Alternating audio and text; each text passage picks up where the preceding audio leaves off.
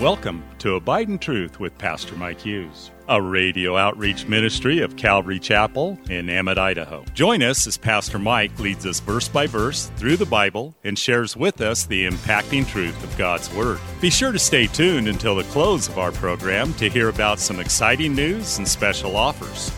We'll also tell you how you can obtain a full length copy of this entire message. And don't forget, you can always catch up on Mike's teaching on our website at ccemmett.org. We're currently going through the book of Luke in a series titled The Uncommon Gospel. So grab your Bible, turn up the volume, and follow along with us. Here's Pastor Mike. Luke chapter 6 is where we're at this morning. Have you ever broken the rules? So in verse 1, it says, now it happened on the second Sabbath after the first that he went through the grain fields, and his disciples plucked the heads of grain and ate them, rubbing them in their hands. So this is kind of an interesting, this is kind of an interesting phrase that, that Luke uses here to start out with. He, he says that it's the, the second Sabbath after the first. Actually, in the Greek, it's the first second. The first second Sabbath.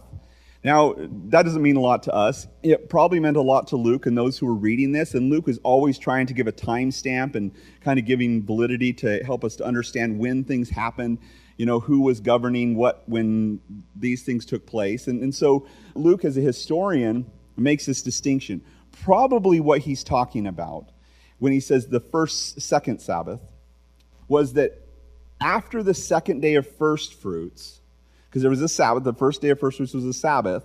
So the second day of first fruits, they'd call the next Sabbath the first second.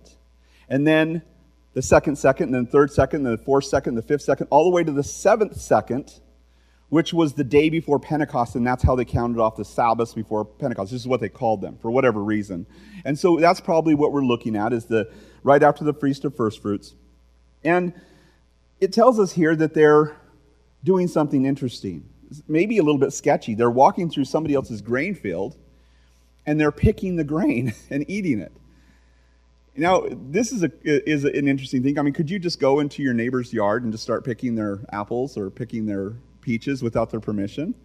It'd be a little sketchy, wouldn't it? You know, you might they might get out there and you might hear a click click or you might hear hey i'm calling the cops get out of my yard or whatever you know i mean it's just kind of a weird thing to go into somebody else's field and pick their fruit you know, I've seen people alongside the road, you know, grabbing corn, you know, off of the field. You know, they're like going to somebody's field and they're picking off corn, and I'm thinking that's really funny because that's cattle corn, and they probably think they're going to get, you know, white corn or something. But, but you know, it's just not something that you see as an honest thing to do. However, this tells us a couple of things. One is in the in the land of Israel, the law was that you could you could glean in your neighbor's field if you were poor. And that's interesting. It tells us in Deuteronomy chapter 23, verse 25 When you come to your neighbor's standing grain, you may pluck the heads with your hand, but you shall not use a sickle on your neighbor's standing grain. So you can't go and you know, harvest your neighbor's crop to be against the law, but you can pluck it. In fact, they would use this as kind of the welfare system of the day. And so if you couldn't afford to eat food, and you think about Jesus who's traveling with many disciples. He didn't just have the 12. You know, we, I think a lot of times we, maybe we watch the movies where Jesus is walking around with his 12 disciples, you know. But we're going to see later on in this chapter that Jesus actually picked the 12 out of the multitude of disciples. And there was probably, could be 50 to 100, maybe 200 people following Jesus. Later on, he's going to pick 70 of them that aren't the 12 to send out and do some special work. And so this is a large group of people. They're all following Jesus, and literally they have no place to stay. They don't have a compound, you know, with machine guns and stuff like that. No, they're they're just wandering around from place to place, camping on the Mount of Olives, camping out in the fields, staying in people's houses if people have, you know, would house them. But Jesus didn't have anywhere. He told remember he says that foxes have holes and birds of the air have nests, but the Son of Man has nowhere to lay his head. And so Jesus wasn't living in opulence, as some would say. His disciples were hungry because they hadn't eaten anything. They probably didn't have any food. And so they were going through the field and they were picking grain and eating it. And that was completely lawful as long as you didn't have a sickle, you know, out there trying to harvest it. And so the Pharisees, verse 2 says, Some of the Pharisees said to them, Why are you doing what is not lawful to do on the Sabbath? And it was lawful to, to glean grain, but in their mind, it wasn't okay to do it on the Sabbath. And that's because they took an extreme view of the writings of the law. In fact, they had the Talmud and the Mishnah that added all the rules to do with the commentaries on the law that kind of explained what the rules were to keep the rules. In fact, you weren't even permitted, the Talmud tells us that you're not permitted to spit on the ground lest you turn the dirt and be guilty of plowing. So you can't do that. Jesus would do that. He'd spit on the ground and make some mud. The spirit of the law was given so that man could have rest. That's the idea of the Sabbath. The Sabbath was the rest that the Lord would give them. But to them, pleasing God was trying to keep the law to the smallest detail.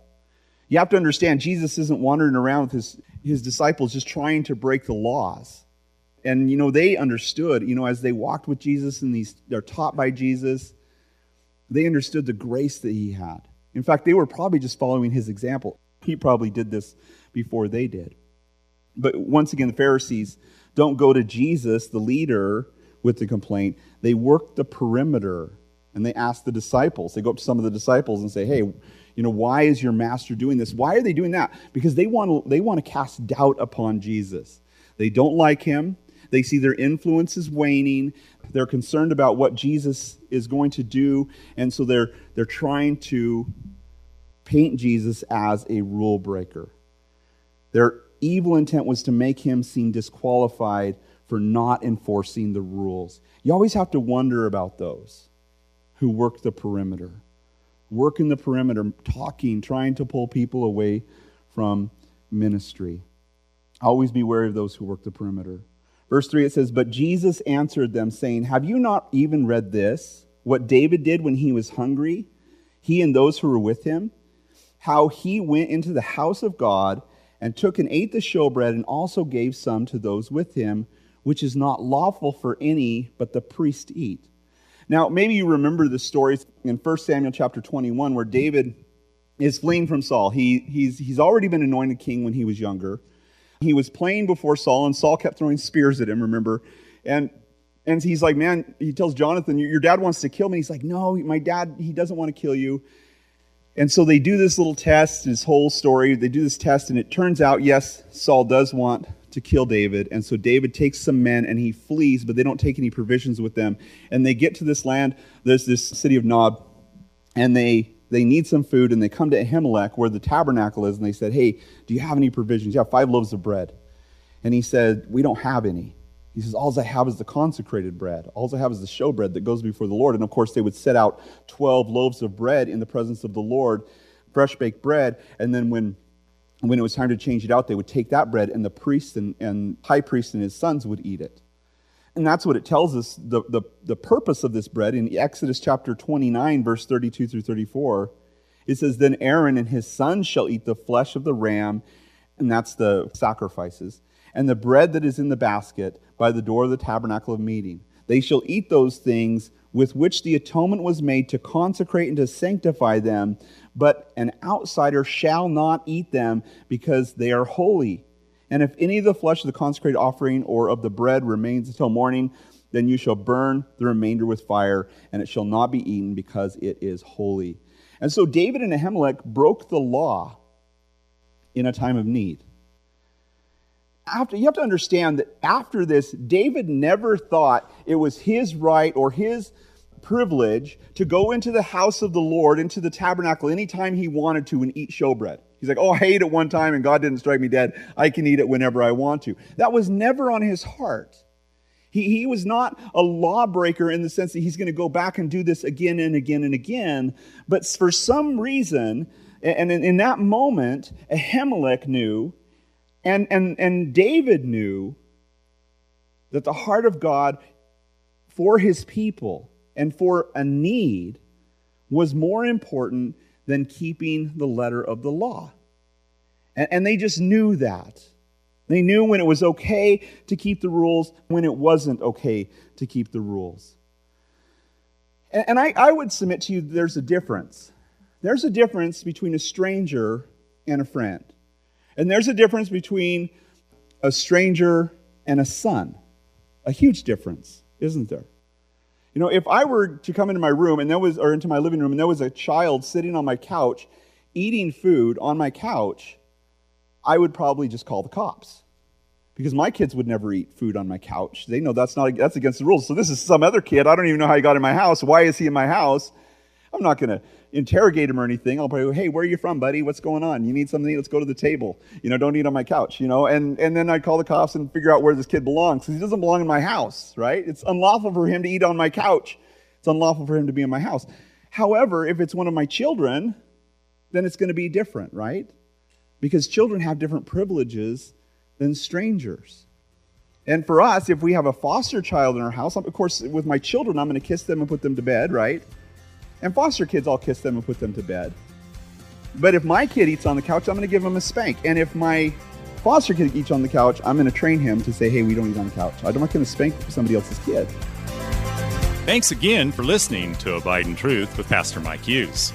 If you would like a copy of today's sermon in its entirety, call us at 208 365 0991 or send us a text at 208 991 2756. Be sure to mention today's date. You can also listen to Pastor Mike's latest message on our website at ccemmett.org. And don't forget to search for Calvary Chapel Emmett on iTunes and YouTube. Remember to hit subscribe when you're there. Thanks again for listening, and remember, always abide in truth. Until next time, God bless. Abide in Truth is a radio outreach ministry of Calvary Chapel in Emmett, Idaho.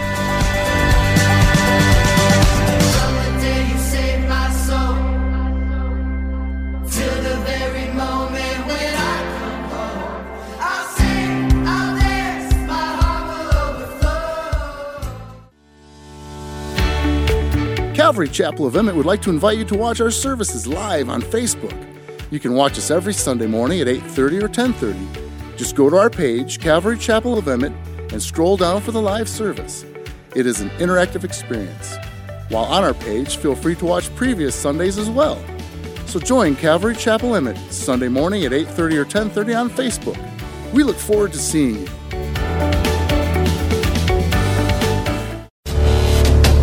Calvary Chapel of Emmett would like to offer you a free gift for joining us today. Right Now Media. Right Now Media has been called the Netflix of Christian Bible studies. With over 30,000 Bible study and discipleship videos, there's even tons of Christian cartoons for the kids. To get your free account to Right Now Media, just visit our website at ccemmett.org forward slash right now. That's ccemmett.org forward slash right now. And God bless.